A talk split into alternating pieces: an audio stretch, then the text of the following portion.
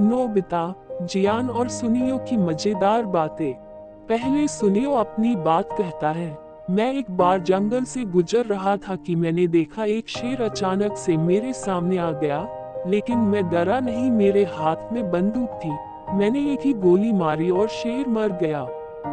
अब जयान बोलता है, अब ये बंदूक से तो कोई भी शेर को मार सकता है। सुन, मैं भी एक बार जंगल से गुजर रहा था और मेरे सामने शेर आ गया और मेरी तरफ़ झपटा, लेकिन मेरे पास छुरा था। मैंने एक ही बार में शेर को मार डाला। अब बारी आई नोबिता की, जो अब तक शांति से बैठकर सुन रहा था। नोबिता बोला, ओए बंदूक और छुरे से तो कोई भी शेर को मार देगा। सुनो, मैं भी एक बार जंगल से गुजर रहा था कि अचानक से शेर मेरे आगे आकर खड़ा हो गया। मैंने उसको देखा और कहा, अबे जंगल का राजा होकर नंगा घूम रहा है। सुनिए और जियान पूछते हैं, फिर क्या हुआ नोबिता?